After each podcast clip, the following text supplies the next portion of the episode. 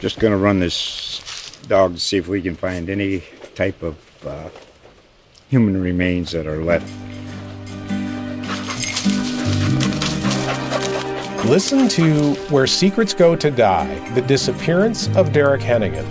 From the Detroit Free Press, a new podcast set in the woods of Michigan's Upper Peninsula.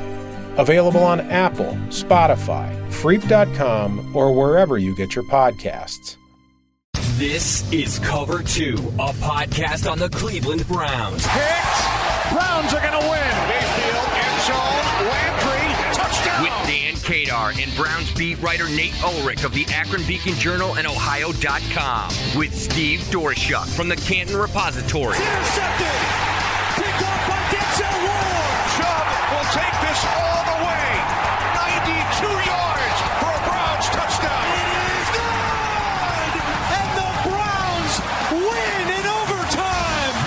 Browns fans. Now, Cover Two, a podcast on the Cleveland Browns. Hey there, everybody. Welcome back to the podcast. Apologies that we missed last week. Honestly, I don't remember what came up, but I think I might have been off. Uh, the, yeah, I was. Uh, I was off, so that's why we missed last week. So apologies for that. There's been a lot of Browns news that has happened, though, since we last recorded. As you may recall, Nate and I uh, basically predicted that the Browns would sign Troy Hill. Well, we, we didn't really, but it still happened anyway, so we're going to talk about that today. Uh, we're going to talk about Malik Jackson signing, linebacker Anthony Walker signing. We're going to talk a little bit about the, the NFL regular season moving to 17 games. So, uh, with, with that said, Nate, since we were kind of on track with the Troy Hill thing last time, do you have any bold predictions you want to start this week with? Do you, do you want to reveal the next Mega Millions winning numbers? Um, anything like that you want to start off with? Well, I think that the Browns are probably going to draft a corner in the first round. Wow, that's that's a real bombshell. Do you want to expound on that, or do you want to leave it as a one-off for now? Well, I've been thinking defensive end for so long, Dan, but I just don't see right now who that outside corner is opposite Denzel Ward. You can say it's Greedy Williams, but we don't know it's going to be Greedy Williams because he's coming back from nerve damage in a shoulder and it's an unpredictable rehabilitation process and he's been better and he's been getting better and the Browns are encouraged, but you know, Troy Hill comes in and and and he really does give them some greedy uh, insurance. But Plan A is to make him the full-time slot corner. Plan A is to make him the Kevin Johnson replacement and an upgrade over Kevin Johnson at that. So, yeah, I mean, they obviously could go defensive end or cornerback. I think last time we talked, just kind of coming off the Takk McKinley signing, I was thinking, well, they're not done. They're obviously not done at defensive end, and they prove mm-hmm. they're not done because they had Jadeveon Clowney in for a visit since then. We're in a holding pattern right there. You know, if that deal gets done, then I think this cornerback prediction is going to look like a, a, a really logical path. Um, not that it's not logical now, but I think it'll be obviously more glaring. I think if you sign Takk McKinley and Jadeveon Clowney in the first round, sure you could still draft defensive end at 26, kind of look into the future. I mean, McKinley is going to be a, McKinley is a one-year deal, and Clowney's likely going to be a one-year deal if it gets done. So yeah, you could plan for the future and draft one of those defensive ends, but it just would feel a lot more likely to me that it would be corner. So I just, as I'm sitting through all these pro days, Zooms with these prospects, mm-hmm. and I'm kind of looking at the way free agency went for the Browns.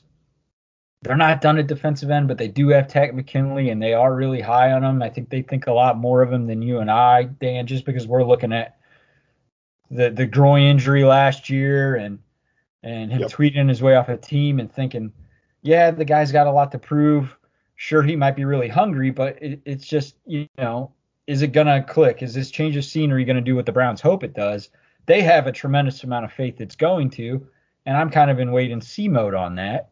So I think they feel a lot better about him being closer to a full-time defensive end than you know maybe we do or you know the average fan does uh, or you know the you know most of the beat writers do. So i don't know. I, I kind of look at it like corner just feels more of a of a need to me. Getting that outside corner assurance like i said troy hill gives you some of it. I just think they they, they really are in need of a corner.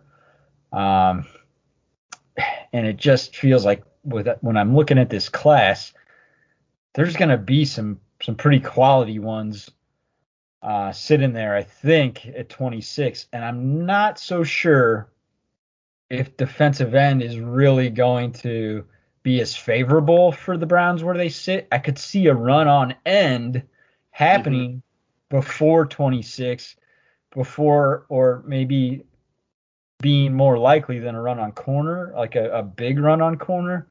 I don't know, Dan. I, I, mean, you you certainly know the ins and outs of the drafts, but what do you think about this? Well, I think that's a good way of putting it. I, I think there's a better chance that someone like Greg Newsome of Northwestern, who you talk to, will be there at 26 than there will um, someone like one of the Miami guys, Greg Rousseau or Jaelan Phillips, who our colleague Marla Ridenour wrote about. Um, and by the way, Todd McShay's new mock draft that came out today has the Browns getting Rousseau. I, I just think it'll be tough for a six foot, what is he, six foot six, lanky, quick edge rusher to be there at the end of the first round. So, but Nate, I, I, I will pose this to you and then then we'll get talking um, some stuff. And yeah, you're right. We got to talk Clowney too. I, that skipped my mind. But um, how about this? I will bet you the amount of Swenson's gold coins that can, can pay for a galley boy that the Browns take a defensive end if you want to take cornerback in that bet. Are, are we on? Uh, haha, put you in a tough spot. Yeah, just because I felt like I needed to say something to get you to get you uh, you know all amped up and fired up when you're trying to paint me in a corner for a prediction here. I'm I don't know if I'm at the betting level with this yet. Okay. Um, if they sign Clowney, I'll I would be willing to bet a lot more than the cost of a galley boy that it would be a corner. But All right. well, you know, I, I, really could see it being both right now. Um, yeah. God, I would be shocked if it's not a defensive player. Same here. I mean, I know you can entertain a receiver, um, but I just see that coming a little bit later. That's why I talked to Purdue's coach last weekend about Rondale Moore. I just somebody just who can take the top off a defense with truly elite speed is fascinating to me, and I think it fills a need for the Browns. Mm-hmm. So you know, if it's Tutu Atwell from Louisville or uh, Elijah Moore from Mississippi, um, or Rondale Moore from Purdue, I think those kind of guys, the speed demons, can be had maybe with the Browns' second round pick. So yeah. I'm really I'm really zeroing in on defensive end or corner and lately leaning more toward corner at 26. Clowney gets done. I think it's a slam dunk. But I don't know yeah. if I'm ready to bet quite yet. Okay. Well, and by the way, all all the players we've kind of been talking about, there there are some really nice profiles of them up over at beaconjournal.com slash sports slash browns. So if you haven't checked those out, there, you know, Nate I, I, think Nate's best time of the year, quite honestly, in terms of storytelling, is is the lead up to the draft. Um, so he has a lot of great stuff up there, as does Marla, as does the Doerschuk, and uh, George Thomas will too. So uh, check that out. And Nate, we can reconvene on this bet, uh, depending on what happens with Clowney. And tell me about tell me about Clowney because it kind of seems like there was the little flurry of news, you know, him visiting Cleveland, um, the speculation that surrounds it, and then it's kind of kind of vanished. Do you think that we'll know about Clowney either way anytime soon, or do you think that's all in, in completely a holding pattern? Because I I just haven't heard anything about Jadeveon Clowney in the last few days. That's a great question, and I don't know the answer because Clowney's interesting. I think that he really probably doesn't want to do off-season stuff, especially coming off a knee surgery. I mean, last year he signed one week before the opener with Tennessee, so yep. you know I could see him waiting quite a while before making a decision. Uh, what's going to be interesting is does he visit some other teams before then? You know, does he take a little bit of a tour. So that that's kind of what I'm thinking is the next logical step. You know, if that if that doesn't happen, then I think it's going to be the Browns, right? I mean, it just it would be odd for him to go visit the Browns in person, something he didn't get to do last year when they were making him a really nice offer to uh, because of COVID. He got in the building this year, um, mm-hmm. and you know got to meet the key decision makers and that was Wednesday, last Wednesday. So here we are, more than a week later, and really it has gone radio silent. So, you know, where are they at on money? You know, you you got to figure the two sides aren't agreeing on it, or this probably would have happened by now. You know, so Clowney probably wants more than than the Browns are thinking right now. So he's gonna maybe wait and see if that opportunity to make more will present itself. I mean, these are things I don't know, but just kind of reading the tea leaves, things that I'm guessing. And also, he is coming off that surgery, uh, you know, on a torn meniscus, uh, you know, torn meniscus cartilage in a knee. So, you know, that's not an ACL. You know, that's something that uh, you know, you, you probably are reasonably confident about him coming back from him and being pretty good, uh, you know, when he gets back on the field. But you know, that's something obviously that that we have to keep in mind too when when you look at it from the perspective of the Browns and other teams is as he kind of is still out there on the market and not with anyone. So I'm sure that the the Browns uh, had a chance to to talk to him about that if not, get that checked out while he's in the building. Um, so those are the, the key issues. And hell, I mean, I could look foolish and this could happen at any moment. Um, by the time you post this, Dan, it, it, I could be writing a Jadeveon Clowney news story, but I kind right. of just looking at his history think that we might be waiting a while here. Yeah, we'll see. It, it's tough, obviously, when you get into the prediction game like that. But um, as we found out last week with Troy Hill, I, I tacked on a little intro to our podcast, or two weeks ago, rather. So maybe we'll do that again with Clowney. Either way, we'll see. But uh, he's certainly a big name. Not the pass rusher everyone hopes he is. To me, he's really good against the run.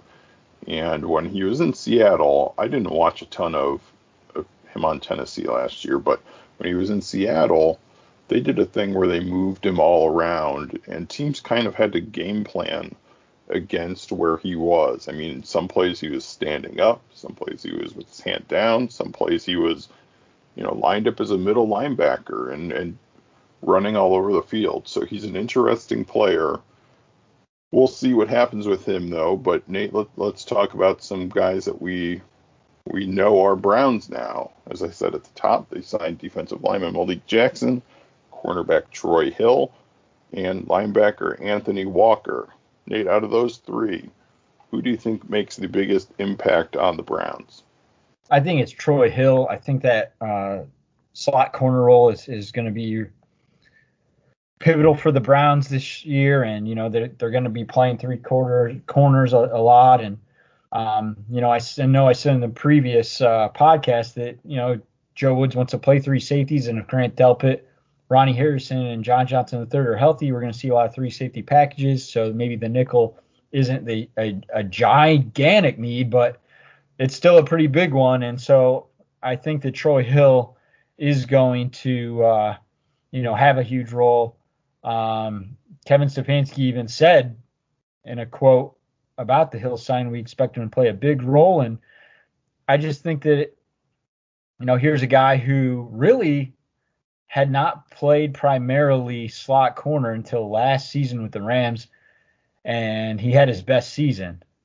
And so, you know, I, I think that him coming off that year in which he graded out really well in Pro Football Focus rankings and had a, a league leading three defensive touchdowns with two pick sixes and a, and a fumble uh, recovery return for a touchdown. I think that uh, you know he's going to be a nice addition, and he's got some familiarity coming from the Rams with John Johnson III. You got two fifths of that secondary um, that had you know was the number one pass defense, the number one overall defense in terms of not only uh, yards allowed but but points allowed, fewest uh, in both categories, of course. And yeah, I just think it's a a, a nice move. Uh, should be a, a, an upgrade over Kev, Kevin Johnson, uh, who just you know had a weird injury in training camp last year, and I don't think ever kind of you know rounded into the form he wanted to after that lacerated liver. Uh, so I think Troy Hill is my answer to that. I think he's going to be uh, a key player for them. His versatility is coveted by Joe Woods, and yeah, if I'm if my little prediction about corner in the first round doesn't come to fruition and Greedy Williams or Denzel Ward aren't available, we're going to see Troy Hill on the outside too. So he's kind of a blend of Terrence Mitchell and Kevin Johnson, and you know, an every down outside corner, and of course the slot corner of last year, uh, both of whom left in free agency. He kind of gives you a little bit of both of those guys' skill sets in one player. Mm. Yeah, he really does, and I I tend to agree then that he is the biggest impact uh, player they signed out of the group. Um, and you know, theoretically, he's he's right in his prime at, at 29, um, and he should be a, a, really good, effective player for the Browns. I mean, he kind of had a rough start to his NFL career, but he he's really settled in with the Rams uh, the last the last few years, and he's become a, a pretty good player. So I like him. Nate, I got to tell you, I like the Malik Jackson move a lot as well, and I, I like that from the standpoint of you can you can play him inside and out. You know, he gives you some pass rush from the inside. I think he's pretty good against the run still. I, I just think he's a, a, a rock solid player, and I, I also really like the mindset he's he's bringing to the Browns. I, I know maybe sometimes that kind of stuff can get overblown, but just just the idea of in his opening press conference talking about going to the Super Bowl and and stuff like that and um I, I don't know I, I think he's a great locker room addition in addition to being a, a really good on field addition you know like if the Takk McKinley thing doesn't work out you can you can rely on Jackson a little more or Sheldon Richardson is a little spotty you can rely on Jackson, or you don't know exactly what you're going to get out of Andrew Billings. You know, so now you have Jackson on the defensive line. So I, I really like the move of bringing him in. What, what do you think of Jackson? I like the move for a couple of reasons. One, he has familiarity with Joe Woods. Um, they won a Super Bowl together in Denver. Two, he uh, had an interesting last two years in Philly. Uh, in the opener in 2019, he suffered the Liz Lisfranc injury, out for the rest of the season, surgery, the whole thing, broken foot. So last year he comes back. He played all but one game, but it was that classic he's not all the way back year for him. and he admitted it yesterday on on Zoom when he was talking to Browns beat writers. And I think that's interesting because he admitted that there were mental blocks for him last year, and he thinks he's over that now. So that to me, here's a guy who thinks that he still has a lot left at age 31, and he can get to the production he was at when he was a Pro Bowler in 2017. It just kind of got funky for him the last couple of years with injury, and then, I mean, that's a pretty significant injury, especially for a big guy. You know, Right. um, a lot of weight on that foot, and you're coming back, and you're constantly worried about happening again, and you know there's rust to knock off, and so on and so forth. You can understand how you wouldn't be yourself until you know a year plus after that, and I think that's what he is describing. So I am interested to see him uh, this season and see if we see him kind of, you know, take a little bit of a jump in product production from the player that was in Philly. And I think it's possible, you know, especially because he's been a good player throughout his career. But now he's in that situation where he's got that familiarity with Joe Woods going back to point one, where he's really comfortable with this guy, has a lot of trust in this coordinator, thinks he's really honest, direct, knows what he's doing. They have so much mutual respect. This is what it, Malik Jackson was describing yesterday. And I just think that when you get a veteran like this who's got something to prove coming off the injury and then a down year, you know, as, as he was trying to bounce back from it, now he's in a comfort zone with Joe Woods and he's got some really talented defensive line mates. So I'm with you. I, I think that Malik Jackson could be a nice move. And quietly, the Browns have built a pretty nice defensive tackle room. I mean, you got Sheldon Richardson, you got Malik Jackson, you know, a former Pro Bowler himself, a guy who's been to two Super Bowls and won one of them. Then you've got uh, Andrew Billings, full-time starter for the Bengals for two years, who they liked Andrew Berry liked enough to to make him a you know a, a pretty high priority free agent target last year. Billings opted out because of COVID nineteen concerns. He has asthma. I obviously um, think that he can be a really productive rotational guy uh, for the Browns, and and he's going to be competing there with Malik Jackson for a starting job. And um, then you got a, a, third round pick from last year, um, and Jordan Elliott. So with those four guys, I think that's quietly a pretty good defensive tackle room, especially if Andrew Billings coming back from COVID can kind of be the Andrew Billings that he was with the Bengals that appealed so much to Andrew Berry. Yeah, that, that's a good point. I, I really think they like Elliott. I mean, obviously they took him in the third round last year, but I, I think they have something there with him, just from a, a future three technique kind of player. So it it suddenly we we went kind of from oh man the the defensive line is kind of messy and it still is opposite Myles Garrett to a degree but now we're at the point where it, it's looking like a strength again, which which is important for for that defense. So the the last one, Nate Anthony Walker, not to diminish him, it, it's more of a quite honestly more of a positional thing, playing linebacker of.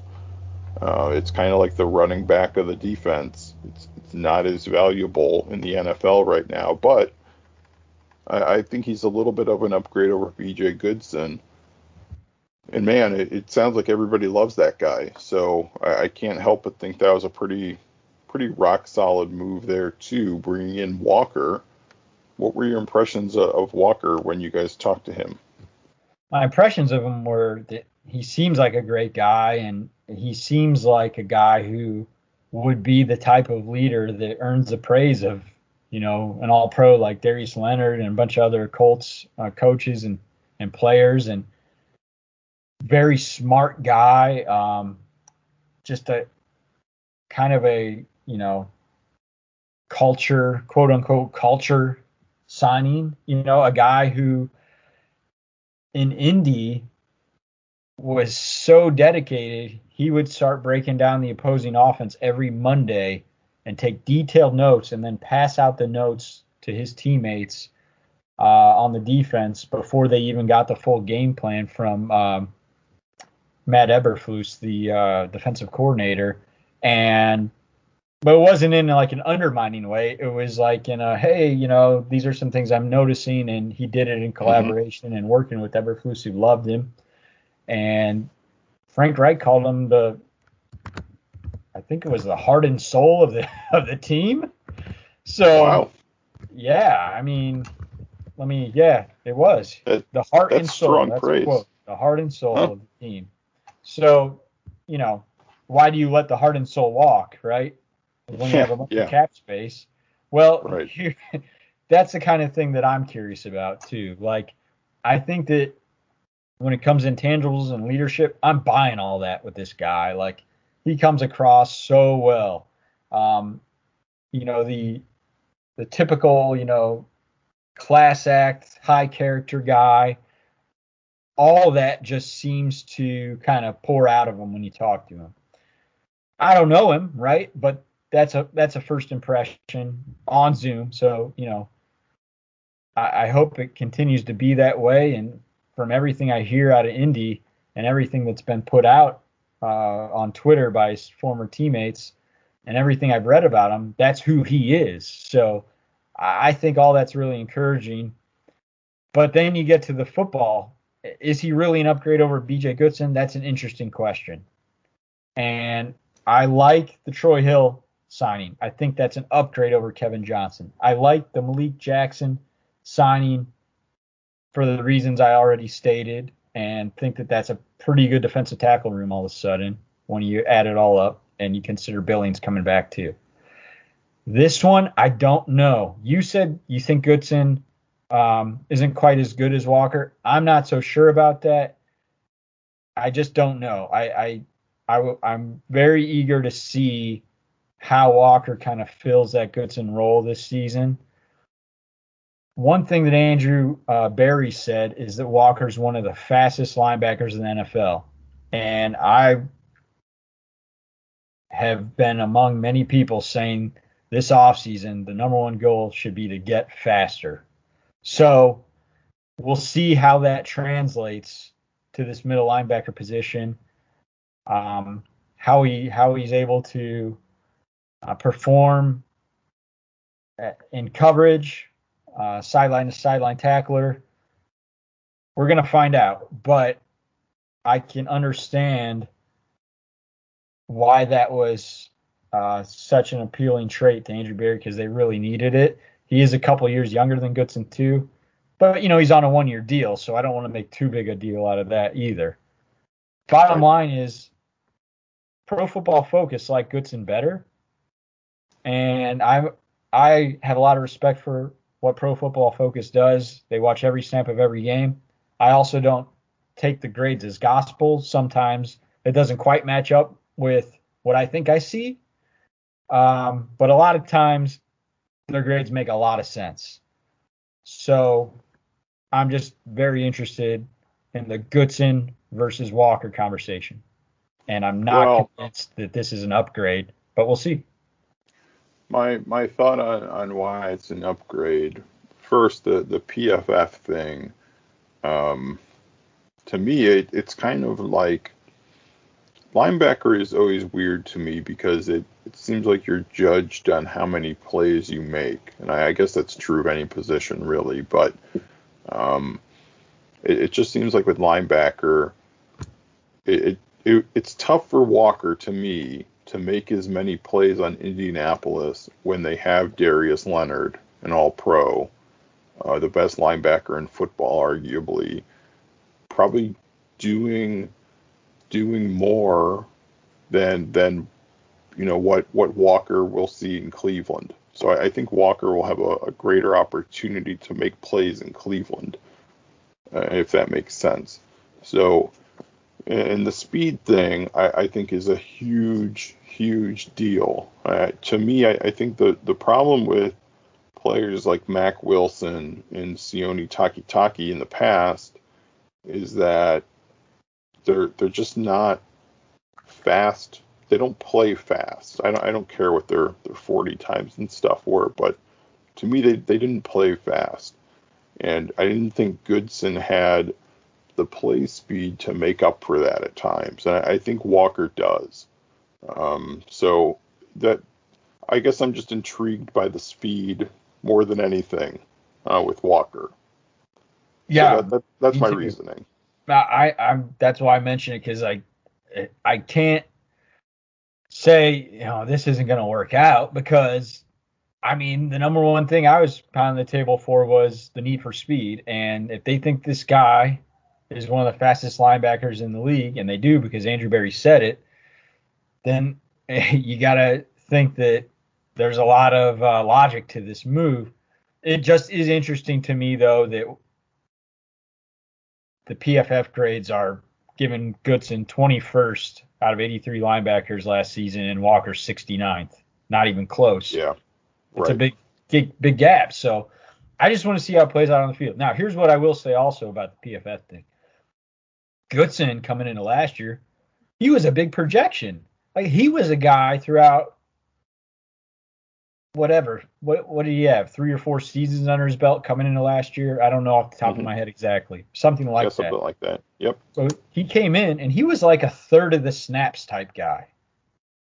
He comes here and all of a sudden he's playing uh, a lot more than he ever had. And I'm trying to find it real quick. I think he I- ended I- up playing like 70. Here it is. He ended up playing 78.6% of the snaps. I mean, that. So he was a a projection coming in hmm he ended up playing by far uh, the greatest amount of snaps of his career, and I think exceed expectations when given that greater workload, at least outside expert expectations. So Sure. I guess what I'm saying, what I'm trying to get at with that point is, the Browns were and Andrew Berry and Joe Woods. I got to give them credit for for making a projection on B.J. Goodson and then seemingly getting what a lot out of him and more than what I thought they would get out of him in 2020. So if you extrapolate that to Walker, you would think that they would, if, if they're right about Walker, they would they would the way they were about Goodson and his speed and his fit and everything and the opportunities to your point, Dan, that he's going to have with the personnel here. Um, maybe we're going to see a, his best season yet. And then you're going to look back and say, wow, that was a really nice move. Yeah. But- I think We'll see. I, I think you might look back at all three of these moves, assuming they all stay healthy, of course. I, I think you might look back on all of them and say, hey, these were three pretty good moves. I mean, none of them are the big, huge, marquee moves, but these are the type of things that good teams have to do in the offseason where you're building the, the strength of your roster in, in some of the the deeper spots. You know, we're not talking about pure edge rushers, offensive tackles. Thank God we're not talking about quarterbacks because oh man, with this draft, oh, um, but you know we're, we're talking about these good depth, good roster building players. So I I like the moves. Um, moving on though, Nate. 17 NFL regular season games. Do you have any any strong opinions about this? I would be fine with it if they got rid of more than one preseason game. Like that's my biggest thing. Like I just don't think that it's a fair trade-off. Like obviously there's a whole bunch of, you know, money involved and yeah, all that, but I just think in terms of workload on the players, um, injury risk and all that, one for one regular season to preseason, I, I'm not a fan of that. Like I would have been much more in favor of if you're going to add another regular season game, knock it down to two preseason games. I mean, we had no preseason games last year. Did you miss them at all, Dan? I mean, I didn't. I think they're the most worthless thing that the NFL has going right now, other than other than the Pro Bowl. Like I, I, I- really, I, I, I really loathe preseason games. I gotta tell you. I I only missed them because we were what six whatever yeah six or five months into the pandemic.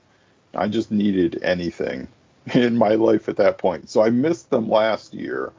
But in general, you know, other than when you see things like Terrell Davis of the Broncos going down on special teams and just killing a man and, and earning a roster spot that way, or or you know the occasional stuff like that, I, I think preseason games are just awful, just terribly awful. So well, then you I- came around to my point. I yeah, I, I agree with you there. yeah. What you know, one of the things that I, I think the NFL Players Association failed at, and, and maybe they'll get another crack at this, is you know, with it with an extra regular season game, I, I I really think it's time that the NFL examines roster size and making it bigger. You know, eh, you give more opportunity to more players. So from the from the players association standpoint, you, you would have that. And I, I think from a safety thing, you would you would get that. And from a from a football nerd thing, you would get that too. I mean, let's say you you put your you put your rosters at even 55 players instead of 53 and you increase the the game day roster two spots as well maybe you take two kickers into a game you know what i mean or like Mhm. maybe maybe you you dress more offensive linemen or you have another quarterback because we've seen kind of teams shift now to having just two game day quarterbacks. So I, I like the idea of 17 regular season games, but I, I, I think it it should have been an opportunity to increase roster sizes because Lord knows the NFL can afford, you know, 70 more players in the NFL from a financial standpoint. So that's kind of my feeling about it. Yeah, I mean they inched closer toward that because of the pandemic adjustments, right? Um, but you're right. I mean, it could could continue to move that way. And then the other thing is they did have 16 practice squad spots instead of 10 last year because of COVID.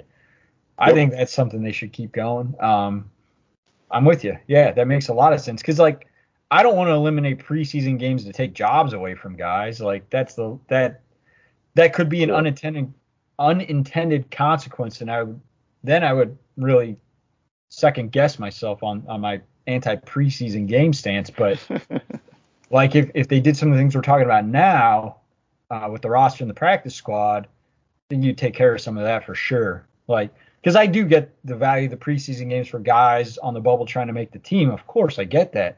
I just think in general, the overall big picture, they suck. Like I just don't like preseason games and the guys getting hurt and just the right. it's just I don't know. It's they're there's some value to them, but it's just not nearly enough for the risk involved. And I mean, J.C. Tretter put out data uh, yesterday on the NFLPA website in his column, and of course he wants to scale back the off season. Um, really doesn't want to have off season practices at all, and so we're going to see how that plays out between the union and the league.